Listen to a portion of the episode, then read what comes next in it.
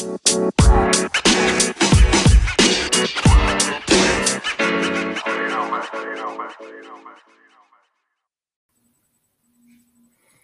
everyone, and uh, welcome back to the Bundesliga show. Uh, yeah, uh, we're back for another match day review uh, for match day nine.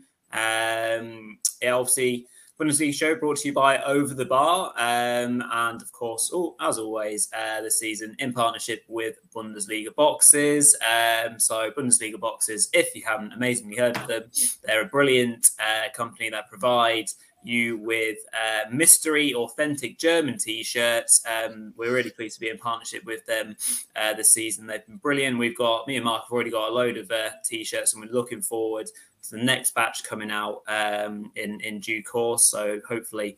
You uh, will get our hands on on that one just before Christmas as well. So yeah, go over and follow them on Twitter, and of course, go buy some lovely shirts for yourselves. Uh, right, um, as, as per usual, we, you know, we're streaming live on YouTube, but as an addition, um, tonight, hopefully, if things have all gone to plan, we're, uh, we'll be streaming live on Twitter as well. Um, hopefully, uh, hopefully that's the case, and a couple of people will uh, will stumble across it on Twitter as well. So uh, hope hope you're all well, and hope you all enjoy the show. So without uh, much further delay and enough chat from me, go over to you, Mark, and let's have some scores on the doors from this week.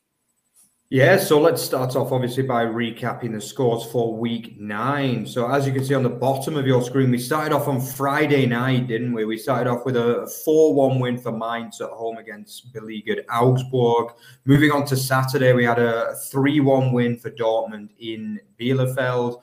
Bayern Munich with another big win, 4 0 over Hoffenheim. Yeah, then obviously RB Leipzig getting a very comfortable 4 1 win over Fürth.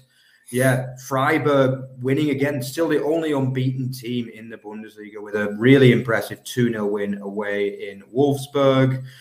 Yeah, Hertha Berlin with a second win in a row, excellent win, 1 0 over Gladbach at home. Then moving on to Sunday in the Rhine Derby, we, we had a two-all draw between FC Köln and uh, Leverkusen. Moving on to the, the next game, yeah, we had uh, Stuttgart drawing 1 0 with Union. Actually, a last kick of the game equaliser for Stuttgart in that game. Heartbreaking for Union. So that, that was my team against Rory's team as well. So I was a little bit gutted about that one. You know, obviously, I'm sporting the FC Nuremberg scarf. That's a team in my heart, but my Bundesliga loyalty is mostly lie with Union these days, really. And then obviously, Bochum with a really impressive 2 0 win over a side have only won one game all season, Frankfurt. Mm-hmm.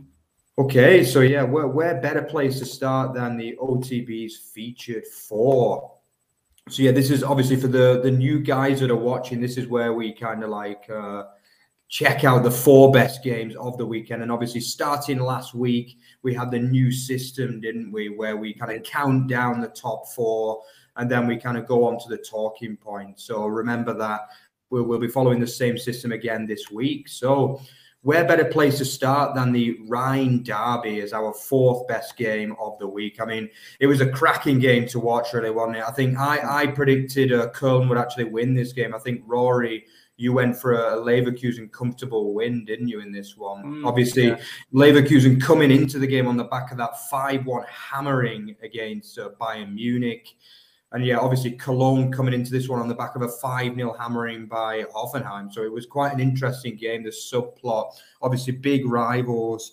I mean, the game started off in brilliant fashion for the away side, didn't it? I mean, Moussa Diaby, that man again, like going on one of his brilliant runs, thread threading a beautiful pass through to the on form Patrick Schick, who just kind of comfortably eased them 1 0 ahead. Then, as we often see with Leverkusen, you know, they, they back up goals very often, don't they, with a, a quick fire double. And we saw that again in this game. I mean, obviously, Cologne were n- unable to clear when they probably they had a couple of good chances to clear, really, that one, didn't they? The ball kind of rather fortuitously fell to Karim Bellarabi, who had a quite a bad tempered afternoon, actually, was obviously enjoying the derby day really over in Cologne. He kind of comfortably side footed past Timo Horn, who did actually manage to get a strong foot on it. Just a few minutes after that, again, they had a four against two break as well, Leverkusen. Jeremy Frimpong, the on form uh, fullback for Leverkusen, strode forward, looked like he was going to make it 3 0, but he smashed the aluminium, as they call it here in Germany, smashing the bar, which was pretty unlucky, really, not to make it 3 0. But then, Rory, second half, different game, wasn't it? Yeah, well, I think uh, Cologne obviously thought that it's best, you know, best form of defense is attack. So they came out much more attacking in the second half, um, which, you know, you probably would have thought that it might have actually still favoured Leverkusen because they could still counter on them. And they did did still create chances. I think uh, Schick and Wirtz both had a couple of chances, maybe to make it three. Um, but yeah, I think um, probably the turning point of the game was maybe that Frimpong uh, chance because obviously he mm. broke and he had uh, a couple of options inside of him as well. And chose to shoot and, and obviously hit the bar, hit the aluminium. I've never heard of that mm-hmm. actually. Uh, so, it's what they call it in Germany. Yeah, it's quite a good uh, good expression, really, isn't it? yeah, yeah. So um, so that could have been a turning point in the game, and and obviously as the game went on, um, Köln, you know, pressing forward, and it it kind of took a bit of magic from you know Captain Fantastic Hector with a with a really nice um, cross to the back post. It was like uh, really well floated, uh, although you have to say it's probably a mistake from Jonathan Tah, who uh, misreads the flight of the ball, falls to Modeste, who controls it perfectly. Uh, and obviously uh, slots home really well um, at an angle. So that was uh, 2 1, and they're back in the game. So that's great for them. And then, um, yeah, the pressure told. They're also on Derby Day, you know, they were being urged forward by their fans. And it's basically return of the long throw in. Um, so obviously, long throw into the box, obviously into the mixer. Anderson does well to get a flick on, and, and there's Modeste you know, using his uh, his power and his height to uh, to nod home. I think that was his 50th uh, Bundesliga goal. Uh, so yeah, well done, well done to him. He's come back into the Bundesliga and into the team and done really well. Actually, you know, has offered them something uh, completely different with the addition of Mark Uth as well, or re-addition. Obviously, he's had spent time at the club before. Um, so yeah, obviously a welcome return for him. Um, and yeah, obviously a point point shared will will look more favourably. Um, obviously for for Cologne, who you know uh, managed to avoid defeat. Uh, obviously, we are kind of talking about it. You were saying that you were a little bit worried about their current run of form, Mark yourself, weren't you? Um, yeah. yeah. So yeah, it's important that they got back into into the game and didn't let Derby Day get the better of them. Um, so yeah, good good point there for Köln. Um, and obviously Leverkusen will feel like his points dropped given the start they made, 2 0 up early doors, in control. Should have maybe got that third goal and killed it. But uh, a good response, obviously, to the hammering uh, from Bayern, obviously, the week before. At least they didn't lose. Um, but now they're starting to lose a bit of ground on the uh, on the chasing pack. Um, but yeah, very entertaining game. Yeah, I think obviously this game it kind of quite often really sums up the the two teams at times. I mean, Leverkusen it's been the, the big criticism for years, really, hasn't it? Their game management at times, you know, and the way they start this game, they're just absolutely blitzing uh, really. Do you know what I mean? Like they can't get near the ball. I mean, they get two goals early on. They're clearly missing Skhiri as well. I think obviously, um, I think uh, Runa mentioned that as well. Actually, they really missed him in the last game and early doors, like they were breaking through them so easily, and that defense looked so exposed by the midfield, didn't it? And like, I mean, if they get that third goal, it's game over for me. You know what I mean? It was a four against two break, as you say. They had so many options with what yeah. to do there. You know, I mean, he, he, can either take the shot, which he did, probably should still have been scoring really from there. You know, and then he could have played it into any of those men in the box. Really had options, and you know, at the time you're thinking, okay, they're still going to win the game because it was so heavily on top. But very often that happens with Leverkusen, you know, where when a team get that one goal back, you're just waiting for that uh, onion bag to be going again and they've blown the lead. Do you know what I mean? And it was just, mm. they've got to be winning that game for me, Leverkusen. And now it's two games without a win. And, you know, it's not looking also rosy now all of a sudden for Seoane's men but they're, still playing well enough. You know, it's just all those same problems with their defense at times, isn't it, for them? But I guess both teams will be relatively happy with it. Certainly, Köln will be very, very happy. Steffen Baumgart will be delighted that they managed to steal a point from that game, especially after the way the first 20, 30 minutes went. Okay, so m- moving on, uh, yeah, another two teams with contrasting fashions this season. I mean, obviously, Mainz the really, really strong home side nowadays, aren't they? They did come into this game actually on the back of a three-match losing run, which might surprise a few people. But we, we did say there was nothing really wrong with performances, were there? It was just a mm. case of like results going against them, and you know, uh, wonder strikes and things like that going against them. But yeah, I mean, they, they went through and won this game very, very comfortably. Again, it was another game where they pretty much had the game won after 26 minutes, didn't they? I mean, the first goal through uh, Onisiwo, who at times his finishing isn't the best, really, is it? Let's be honest. But yeah. he would have been happy to get this goal. And this one, horrendous defending from Gumny at the back as well. Like, I mean, Widmer just kind of puts, uh, I mean, it's a decent ball in, isn't it? But he has to be clearing that away. And he just kind of scuffs the clearance straight through to Onisiwo, who just kind of takes a touch and smashes it past the keeper. Then, you know, just, just a few minutes later, Johnny Johnny Burkardt, who was absolutely brilliant in this mm-hmm. game, again recommended by Rune, you know. He knows yeah, his yeah. stuff, that's for sure. Yeah. He did tell you to put him in the, the fancy football team, and it proved to be a correct decision because he played a really, really nice ball through to Stefan Bell, who just kind of comfortably side footed pass um, yeah, the actually furious uh, Geek, Gikiewicz, he was fuming in this game. Like he gave an interview after the match, the goalkeeper for Augsburg. He was absolutely livid after this one. He, he came out and he said in Germany, he said the, the performance is just not acceptable and that it was nowhere near the levels that they set against Dortmund and Bielefeld in the two games before. And I think he was right, to be honest with you, because obviously just a few minutes after that, Onisiwo this time turned provider and yeah, just a, a kind of tight header really just before he hits the post from Johnny Burkardt to make it 3 0. Game over after 26 minutes, Rory. And it's back to the drawing board really for uh, Augsburg for the second half, wasn't it, really? Yeah, we very much, we kind of, mm, when we're talking about Augsburg on the show, we, we often kind of go from one extreme where there's obviously lots of mistakes and defensively they're all over the place, you know, kind of circa what Iago did, you know, near the start of the season where there's just crazy own goals or terrible challenges or just things like that that just get them off to a terrible start. And then obviously you kind of contrast that sometimes with a really good away performance where they do well and get a clean sheet and they look like more settled with, you know, Gouweleeuw and uh, Oxford and Uduokhai as well sometimes at the back. If they've got a strong back three, sometimes it, it's all right. But yeah, obviously, you know, Gumny set um, set the president for them from the off. You know, messing up that clearance, got beat in the air by Burkardt for the for the third goal. Um, so yeah, uh, Mainz you know took full advantage of that, and I thought they were really strong throughout. Um, uh, as you mentioned, Burkardt was fantastic in front of the of the watching um, Hansi Flick. Uh, obviously, mm. with regards to the national team, he's done himself a load of goods there. Obviously, as you mentioned, got the assist for Bell's goal and and then finished things off really nicely in the second half with a with the fourth goal, which is obviously that came minutes after Augsburg thought they might have um, worked themselves back into it actually with a with a nice bit of play um, from Andre Hahn, I think it was putting in a first time ball for Zeqiri to to kind of poke home with the outside of his toe or foot um, to make it 3 1. You're thinking, you know, 20 minutes to go, you can still have another, you know, have a crack at this. Uh, as much as Augsburg haven't scored a lot of goals and it's not mm. their speciality, they could at least use the momentum to push them forward in this game. But yeah, it didn't happen, did it? Like seconds later, Onisiwo was breaking forward down the left, using his strength uh, as, as, a big man that he is.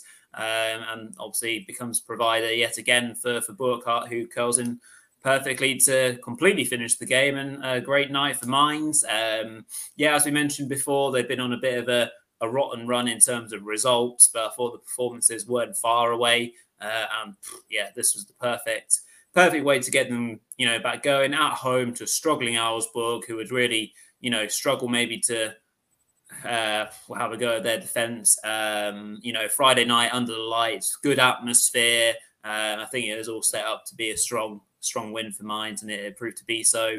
Um, that kind of front three, if you look at it with Onisiwo and then maybe Lee as an attacking midfielder mm. or something like that. Obviously, he didn't get the the headlines for you know assists or goals, but I thought they worked well together. Um, so that was a strong foundation for them going forward, and they'll uh, they'll always struggle teams uh, if they play like that. So yeah, thoroughly, uh, thoroughly enjoyable win for Mainz. Augsburg, um, of course, have got a lot of work to do. Um, really, really, really kind of worrying for them now, particularly obviously after the Bochum result. Um, I can't can't see where win's coming from them, but we've always said again on the show that they're the specialists of getting a win when they really desperately need one. Um, but right now, I just can't see that there's they're lacking depth. Uh, and you know, when someone like Niederlechner is either hit and miss, and he was injured anyway, um, I I just really can't see where the goals are coming from, and enough of them to survive this year. Yeah, I'm a little bit surprised as well about the team lineup at times of uh, obviously Weinzierl, the new Augsburg coach.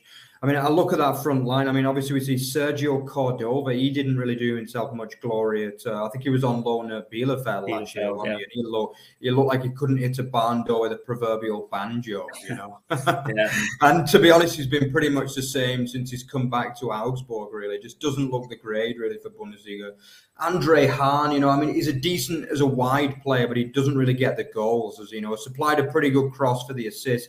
I'm a little bit surprised that Zeqiri didn't start because when he came on, you know, I mean, yeah. he gets the goal, and I mean, obviously, they're, they're massively missing Dorsch as well. You know, he is their best player, and he's been out for the last four or five games now. Mm-hmm. Until they get him back in that midfield, like they're going to go down, basically. You know, I, I, don't know exactly how long he's out for, to be honest. Do you happen to know no. that, Rory? But no, I don't. badly need him back, you know, because they look this is a team that like just isn't that good really on paper or on, on performance at the end of the day. I mean, obviously they lost Richter in the summer. He was probably their best player in all honesty. And Niederlechner's form has been poor this season by and large. You know, he looks a shadow on the player he was a couple of years ago. Vargas is having a stinker of a season as well. Mm-hmm so yeah. far. It looks like he's trying too hard, Ruben Vargas. That's the problem. And that can often happen to a player that's quite skillful and he knows he's playing in a pretty poor team, in truth. Do you know what I mean? And he looks a frustrated man out there. And, you know, it, they look to me they look like a relegated side at the minute. Obviously, there's still a long, long way to go. And actually, as things happen, they're not actually in the bottom. Uh, they're not even in the bottom two. So it's far from being a complete catastrophe. But yeah, to me, they look poor side really, in all honesty, and quite significant. Bielefeld, who are actually below them at the minute, but Bielefeld just can't catch a break at the minute, which we'll talk about a little bit later. But for me, uh, Augsburg have got big work to do. They need the best players but They need to get the right uh, team lineup. Again, Framberg is another one that hasn't been starting this season. Surprises me. Yeah, Iago hasn't had a good season, but keeps getting picked every week. It's just, yep. you know, it's just not working out for them this year, is it? But have to see what they can do because Weinzierl is actually quite highly rated actually as a manager. Mm-hmm. Was seen as quite a coup to get him back for his second spell. So we'll have to see what they can do, but big, big improvements really needed. As Rory said, when they're bad, they're terrible, aren't they? And this was one of those bad performances yeah. really from Augsburg, you know. Okay, moving on. So yeah, let's have a look at the the leaders and probably one of the best teams in Europe as well. Let's be honest. I mean, before the game, we were talking about Hoffenheim. Could they back up that great performance against Cologne two Fridays ago? You know, obviously Bayern without Hasenhüttl, who not sorry, not Hasenhüttl, Nagelsmann. I always get them two mixed up the names, but yeah, um, who actually contracted uh, COVID, obviously led mm. by the what they're calling now the Toppmöller trio who is like the uh, the kind of three assistants to Nagelsmann that, that joined him from Leipzig. Like they, they also manned them for the 4 0 win in Benfica in midweek as well, and they backed it up with another impressive 4 0 win. I mean, the game itself was pretty much a procession, let's be honest, for the Bayern. I mean, they had an early goal disallowed through Serge Gnabry, who's coming back into form, by the way. Yep. I mean, it was probably the right decision, really, for the Musiala foul on Grillitsch. At first, I thought it looked a little bit soft, but when you looked again, yeah, you thought, yeah, it's definitely a foul, really. But it didn't, it only took another eight minutes after that for this time Musiala to supply Gnabry on the far right hand side to kind of slide it underneath uh, Baumann for 1 0. Then yeah, great kind of chasing work from Muller, really, wasn't it, on the break for the second goal. He's running away, and then he kind of supplies Lewandowski to just curl. He doesn't get that many goals from far out, does he? But he proves that he can get all kinds of goals. He curls an absolute beauty past uh, Baumann. I mean, only half an hour gone, you're already thinking it's a long way back. Probably another interesting moment that happened in that first half as well is that Akpoguma went off actually after being booted, having the ball booted into his face by Stefan Posch. He, I hmm. think he, I presume it was precaution for potential concussion, really, that yeah. withdrew him. And they actually took off him as obviously as a, a defender for um, a striker, actually. They actually put Georginio Rutter on. So it proves that obviously Sebastian Hoeneß, he fancies his side, mm-hmm. but it mm-hmm. probably proved to be the wrong decision, I would say, Rory, really, overall. Yeah, I think um, once obviously Bayern got into a controlled position of 2 0, um, I think it's fair to say that their intensity slipped a little bit, which, you know, which obviously is completely normal. Um, I think they were uh, effectively saving legs, I guess, um, and, and, their and their level dropped for, for a good while. And in and in the second half, it looked like um, Hoffenheim might find a breakthrough. Um, I think there was potentially well, I mean, Bebou had a chance, uh, which he volleyed wide. I think Rutter also um, got on the end of the Skov uh, pass, but um, wasn't able to make the most of it. Um, and Skov was almost actually inadvertently set up by Pavard, I think it was, but they are able to clear it. Um, and yeah, and the game kind of drifted from there on in um, without it. You know, there's few half chances at both ends until late on where you know a Bayern corners you know poorly cleared by Kramer, uh, Kramaric of all people where he smashes it into his own uh, not his own player into Upamecano I think actually and it bounces for wonder sub super sub Choupo-Moting who you know takes his takes his chance. Yeah, to be fair he takes his chance every time he comes he does like um, um, so United yeah, he, need to sign him I think. Well let's not get onto that. I might scare people off um, so yeah, he, he puts his um, you know stamp on the game and finishes it as a contest, three 0 late on, and uh, and obviously uh, Kingsley Coman had to have a say as well in the end of the late goal after being played through really nicely by the ever improving and vastly improving Upamecano. His pass through through the lines was you know really good. In behind um, Hoffenheim and and Coman did the rest for four 0 So yeah, comfortable win for uh, the relentless, the you know, almighty Bayern. Um, yeah, I was expecting Hoffenheim to maybe grab a goal or two in, in this one and, and try and back up how they had, you know, certainly been playing, as you mentioned, two Fridays ago. Uh, but it just it just wasn't to be for them. I think for Hoffenheim, you, know, you try and swipe this one under the carpet and try and, and not to let your affect your confidence too much. Um, you know, they'll they'll trouble teams going forward, of course, all, all week in, week out, and they'll play against uh, a lot less ruthless teams, shall we say, in terms of attacking. So uh, yeah, it, it, it, was always going to be hard, regardless of their you know their form coming into this. Um, so yeah, they'll be disappointed by and look obviously uh, imperious right now. Um, as I mentioned, Coman had, had, been injured, I think, for a little while. It's just that he's being eased back into it. He gets a goal. Um, yeah, as I mentioned, Gnabry uh, has been really good, and you know the two obvious ones, Lewandowski and, and Muller up front, doing doing what they always do. Um, so yeah, they look really good, um, even without Nagelsmann's influence on the sideline. I thought that was quite interesting, actually. Um, so yeah, they've done um, a real job without him, and just show that they're all leaders, and they've got leaders in in abundance, as you as everyone knows. Um, that's throughout the team, not just in terms of attacking. Um, and they'll be really pleased to keep another clean sheet. So, yeah, great weekend for the champions, Hoffenheim. Rest up and go again.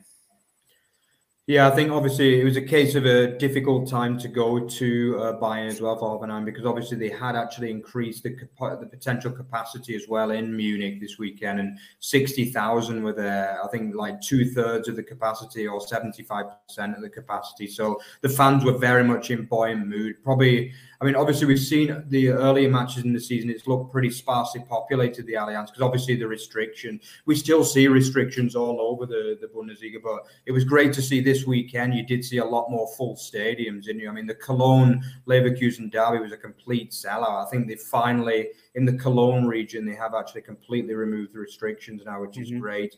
Quite ironic, really, though, considering that the cases in Germany are starting to rise again now, which seems right. a little bit odd in some ways, really, doesn't it? The fact that, like, earlier on in the season, there were almost no cases and there were massive restrictions, and now mm-hmm. the cases are going up. They've all of a sudden said, okay, no restrictions anymore. But yeah, yeah, it is what it is. You know, COVID times, anything's possible, I guess. But hmm. yeah, great result for Bayern great performance. Well, probably not a great performance, but they did more than enough. Hoffenheim did weren't really at the races, but again, difficult challenge to go to the Allianz, isn't it? And they they'll have much more winnable games in the coming weeks to come. Okay, so let, let's move on to our game of the week. What is it going to be? It was it was actually a really really entertaining game. This one, Bielefeld versus Dortmund, which obviously ended up in a three-one win for the away side. I mean, if you look at this one on paper, you know you think Dortmund three-one away win at Bielefeld, but the, the game was anything but the easy for Dortmund. Really, let's be honest. I mean that that first half. I mean, how many chances did Bielefeld need to score? Like the first big chance falls to Robert Robin Hack. I mean, I've been really impressed with him performance wise. He does really well to shake off the defender, but you know, the finish is not quite there with him at times. Is it? It was a problem at Nuremberg as well. I can tell you, he did all the play great, but his finishing wasn't always there. Kind of fires straight at Kobel, really, doesn't he? When any an inch to either side, and it's probably a goal really from that position. Then it's that man uh, Janni Serra, you know, the guy signed from uh, Holstein Kiel after a great season last year. You know, mm. they've really plucked the Zweite Bundesliga this year, uh, haven't they, uh, Bielefeld? But I mean, he runs through, but he just never looks comfortable at all, does he? I mean, yeah. he's like he's kind of falling over it, stumbling. He does manage to get a shot up, but it's kind of blocked by a mixture of the defender and Kobel, really, and, and it's relatively easily uh, cleared. They have another couple of half chances as well, Bielefeld, but then it's uh, the kind of big talking point really is the penalty, isn't it? I mean, Malen has a good run into the penalty area, is stopped by the defender, but then it falls to Bellingham who kind of like cuts in. And to me, it looks as though it is pretty clear that he's taken out. But uh, mm. Bielefeld coach Frank Kramer was absolutely livid about that one, you know. But to me, do, do, you think he has a right to be livid about that, or is it a stone wall of that one, Rory? Uh, from from what I've seen um, uh, on the extended highlights, it looks it looks about clear as day. Um, for me, he effectively fouls both players. Um, I reckon. Yeah, so yeah, for me, uh, unfortunately, yeah, I think it's, it's quite clearly a pen. Yeah, then obviously Emre Can uh, comfortably rolls home the penalty. Obviously, the big news as well, we didn't mention this, was the fact that Haaland is injured until December as well. Mm. So obviously, I mean, Bielefeld would have fancied the chances before the game, but perhaps, well, I would say definitely un- unluckily find themselves a goal down uh, to Can's penalty. Probably should have, a, have, had at least one goal before that, Bielefeld. But then a few minutes after that, it's that man, Mats Hummels. The, the ball's just kind of bouncing around, really, isn't it? But Hummels, you know, we know he likes a goal, don't we? But he kind of hits it on, like it's falling from the air, hits it on the volley and smash right past the goalkeeper. Great goal, really, from Hummels. And then at that point, at 2 0 at half time, it looks like it's game over, really, doesn't it, Rory? Yeah, it does. And as you mentioned, it was quite unlucky, really. Um, it, obviously, it can happen when the big teams just, you know, they they thrive on moments, uh, on fewer chances, and you know they're more clinical. And generally speaking, that's why they're further up to the top of the league, and, and Bielefeld aren't. Um, so yeah, two 0 at half time. Um, unfortunately, uh, I mean the Hummel strike was yeah, it was certainly something else, but Bielefeld, yeah, they came out again really strong in their approach, much like they were in the first half, very strong into the tackle. It's, it's a, a tactic that we've seen replicated against Dortmund quite a few times. Um, Hoffenheim did it, for example, um, early on this season as well. Um, so they, yeah, they were right in the game, uh, and they're almost level. Uh, sorry, not level. They're almost back in the game very early on from a corner. Uh, which is narrowly headed wide. Um, obviously, one thing to note, especially in the second half, is that Kobel went off and, and Marvin Hitz was in net. Yeah. Um, uh, so that's obviously a big change um, that happened. Um, so, yeah, so there's a chance from a corner. Then Wimmer uh, also had a chance where he, he um, kind of got his shot off, and it was a good reflex save actually by Hitz in the end. And yeah, and then the, unfortunately the story of of you know the game was Dortmund being more clinical, and, and as a result, uh, we're going to mention an English player, uh, obviously on this English speaking channel. Uh, uh, obviously, the amazing Jude Bellingham, who uh, gets gets the ball from a recycled cross on the edge of the area, faced up with at least two two defenders in his way, mazes his way through brilliantly by faking shots, uh, you know, left and right. Uh, gets through, uh, still got a narrow angle where he's one on one with the keeper, Ortega, and he manages to chip it over him. And it has enough power on it just to, to go across the, the goal line before it is kind of cleared off the line, but it had gone beyond the, the line fully. So that's 3 0. And yeah, that's just a magical moment. So effectively, two two wonder strikes and one mistake means you're 3 0 down and you know you're, you're, playing well, you feel frustrated, don't you? Uh, so I feel for Bielefeld in that regard. Um, certainly, um, you know, hosting Dortmund or any team like that when you play to a good level uh, in a in a strong way, and you know you just lo- lose the game on moments. It can happen, of course. Um, they they get a deserved goal in the end, though, as Hummels fouled Wimmer in the box, and, and Fabian Klos gets his uh, uh, his penalty, which he tucks away uh, for three one. But yeah, ultimately playing playing nicely and and losing is still you know frustrating as it gets. Not that Bielefeld would have probably targeted this as a game that they were, you know, thousand percent had to win. You know, Dortmund away doesn't always strike you as a well, sorry, Dortmund coming to you, not being away from home, um, is you know, it's not going to be a game that you think you have to win. So they'll move on to games where they need to target. Um, but of course, scoring goals is the big thing. Um, you know, their their level um, with Augsburg uh, in terms of how many goals they've scored, which is five. So that's the joint lowest in the league course, that's from nine games, so you're almost averaging half a goal a game. You know, sort of um, strike rate, which yeah, it is not good enough if you want to stay in the league. Um, so right now, yeah, they're struggling uh, as much as the bottom three is, uh, stands right now. So um, I think that's only a fair reflection on the league. Um, but yeah, this it's a weird one because their performances haven't been terrible. Uh, we've mentioned they've got quite a lot of draws. Um, but yeah, that, that elusive win really is starting to affect them now, and they need to get ASAP, um, basically. But Dortmund did well uh, in the end uh, with a depleted team. You know, no Haaland, but there's a lot of other players, regular players, Dahoud, Reyna, um, a couple of others as well were missing. Um, so they're settling in uh, and trying to do the the chase work behind Bayern, but it's uh, you know it's hard work for them because it's relentless. Um, but yeah, good win for them in a very entertaining game. Yeah, definitely. I mean, obviously, the challenge for Dortmund in the next uh, few weeks really is going to be to how they can get the goals without uh, Haaland. I mean, for me, it's not really so much like getting goals. I still think they will get goals without uh, Haaland because mm. that's just what Dortmund do. They? They score bags of goals wherever they go, really. But I mean, it's those big moments, really, isn't it, that Haaland that that level of player they come good in the big moments you know so when when you are behind away from home you know that's when the likes of Haaland step up Do you know what I mean and like obviously in the end, it was a comfortable win in Bielefeld. But I've, I've got to say, I thought Bielefeld's performance was really good overall. Though I mean, it's just the one of those sides that is not getting the rub of the green at times. I mean, I know there's the famous proverb like you make your own luck, but at the minute, Bielefeld are just not quite getting the rub of the green. You know, I mean, um, Kobel had a really, really good first half in this game. Let's be honest, you know, and he is actually Kobel is becoming a good goalkeeper actually for Dortmund. I've got to say, he looks pretty. Yeah, yeah. He doesn't keep many clean sheets. In fact, he's not kept any clean sheets in the league so far. But I mean, I'll be honest with you, I've been impressed with him, and I think he's definitely a step up from what we saw last year from Bürki and Hitz. But yeah, as for Bielefeld, they did have those chances, you know, but they're just not taking them at the minute. But as Rory said, nine games now without a win, one of only two winless sides in the Bundesliga, which is obviously the other side is beleaguered Fürth, who, let's be honest, look as good as relegated already after nine games, really. But I guess that's a benefit for sides like Bielefeld because they know that there probably will only be one automatic spot that they're playing for. Yeah, for this year, but now put back to back wins together. I mean, that's really shocked a lot of people. You know, I mean, it's going to make the likes of Augsburg and Bielefeld very, very worried now. You know, because if if Bochum can keep kind of grinding out those wins, you know, being hard to break down, then you know they could go clear eventually this year. So. Yeah, we'll have to see. Bielefeld, they need a win and very, very fast. So otherwise, it's going to be a long, long season for the, the northern team.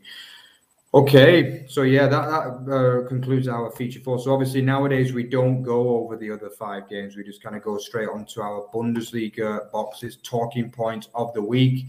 So obviously, as some of you may or may not have seen, there was a big, the first sacking of the Bundesliga this season, and it was indeed, it was that man, uh, Mark Van Bommel of Wolfsburg. Obviously, Wolfsburg turned over for the fourth game in a row this weekend against uh, at home against high flying and unbeaten Freiburg. But yeah, I mean, we're just going to be discussing was Van Bommel ever really right for Wolfsburg? Because obviously it was a very, very short reign, lasting only uh, 13 games overall. I mean, probably the first big talking point, Rory, was the fact that like in his first ever game was a disqualification from the uh, the Pokal, you know, a tournament that Wolfsburg would probably have targeted winning this season, really. So, I mean, would you say that was a sign that it was just doomed to begin with, really, Rory? Um, so yeah, there's obviously been a lot of conjecture about his, his tenure at the club and, and whether he was ever a good fit for Wolfsburg and, and whether they were always happy with it. But yeah, I think you quite rightly say from the off that that um, admin error, if you want to call it. Uh, obviously, so they're playing a fourth division side, I think it was in the Pokal first round, um, and you know the, obviously the worst part about it is that they, they get taken to extra time um, and so he um, he the sub the um, sorry the coaches they make a sixth uh, substitution which obviously wasn't allowed um, by the by the rules of the Pokal. Um, he does it and they win the game I think one 0 in the end um, but obviously quite rightly they're then expelled from the competition because they've made this administration error and made too many subs, which goes against competition rules. And yeah, and they're out. So they're out of the Pokal in round one, which uh, I mean, the Pokal is obviously known, famous for for their shock results, but you know that that's a really poor start, isn't it? Um, not a way to in, you know endear yourself to the fans or even you know the, the, the sporting director and the people immediately above you. So that yeah, that was a really poor start. Um, so yeah, I mean, obviously after that, uh, in terms of the league, they kind of got off to a good well, they got off to a good start, didn't they? They did what they needed to do. They beat teams round. Uh, well, teams that they needed to and that you'd expect. Bochum and Fürth were two of them. I think they beat RB Leipzig, to be fair to them. That was a good result for, for Van Bommel. But yeah, and they, they were played in a similar way to probably how they played under Glasner last year, I guess. Um, it was, you know, methodical and they, you know, they didn't get forward in huge numbers. They didn't score loads of goals. Um, Weghorst uh, had continued his good form, and was doing quite well for them still. Um, but ultimately, after that, they started to struggle a little bit. Um, there was always a bit of um, rumor about his relationship with the sporting director. Uh, I won't insult the sporting director by trying to pronounce his name. Um, so all you need to know is that they had a bad relationship, I think. Um, and um, so yeah, it kind of went on, and they weren't ever, you know, they weren't scoring enough goals for me. Um, uh, obviously, one thing that fans would have been aware of in Van Bommel's short time as a as a head coach or as a manager, he he well obviously had this major spell at PSV. Uh, didn't actually win a trophy there. Um, obviously in his time with the club. So and then he comes to a team that just achieved top four um, for the first time in a long while. And you know they they didn't lose any players, so he's starting from a strong point there. They managed to invest in a few good players as well, uh, making uh, Maximilian Philipp, um, permanent signing, bringing in the Nmecha brothers. Um, so there certainly was investment as well. Um, so you know that that was kind of against him as well. So I think there was a lot of it. Um, so that was kind of the yeah, as you mentioned, the start, uh, almost an early nail in the coffin from from the first game in the Pokal, um, and the relationship was sour. Um, but I'll kind of redirect the question onto you, Mark, which may be the the particularly the way that they played in what looked like a very open and presenting Champions League group. Um, because obviously they let's face it, they got hammered against Lille in their first game, which they somehow managed to scrape a draw. Um, and then obviously most recently, which is probably almost the very, very final nail in the coffins when they basically got absolutely you know, thrashed by RB Salzburg, which I'm led to believe is the first time they've ever lost to an Austrian team. Um, so again, embarrassment from that stretch. Uh, their squad that is built up is you know far greater in terms of worth um, than RB Salzburg's, um, and you know they were played off the park. They were fortunate to only lose three one. Um, so with that with that being said, and obviously the poor run of form, then they which followed in the in the obviously in the league mark, I think that's what you know pushed it over the edge, so to speak. Yeah, for me, it wasn't just the results. I mean, obviously, they did go eight games incredibly after that brilliant run of four games in a row. That then they obviously the, four, the first four games under Van Bommel in the league they won. Then obviously they drew at home against Frankfurt in a game they probably should have won as well. But then it was after then really that it really went sour, wasn't it? I mean, obviously they did manage to get a draw at home to Sevilla, which they were a little bit unlucky not to win that one. Let's be honest. Mm. I think a few refereeing decisions went against them, but for me, it's more been the fact that performances have been so poor and pretty much everything they did well last season, they've not done well this year, you know. And to be honest, even the games that they were winning early on, they were scrappy, really. Do you know what I mean? And they, I think they only beat Bochum 1 0 on the first day when everyone was expecting a bit of a hammering, really, there, you know. Even against Fürth, it wasn't that comfortable. And most teams have mm-hmm. been running rings around Fürth, let's be honest. You know, I think they were only 1 0 up until the last few minutes in that game when they got a second to make it 2 0. Just the performances haven't in, impressed at all. I've got to be honest, though, in Van Bommel's defense, he did lose Xaver Schlager very, very early on to quite a bad injury against Hertha Berlin. Yeah. And, like, for me, he is their key, probably their best player, in all honesty. They've got a lot of good players, but he's the he's that box to box midfielder that every Bundesliga team needs, really. You know, with a league like the Bundesliga, you need that box to box midfielder, and that was what Xaver Schlager was. I don't think um, the, the replacement did particularly well. Joshua Guilavogui, or yeah, my pronunciation is probably not too good on that name, yeah. but he didn't really impress very much for me. Obviously, Schlager's replacement in the starting lineup.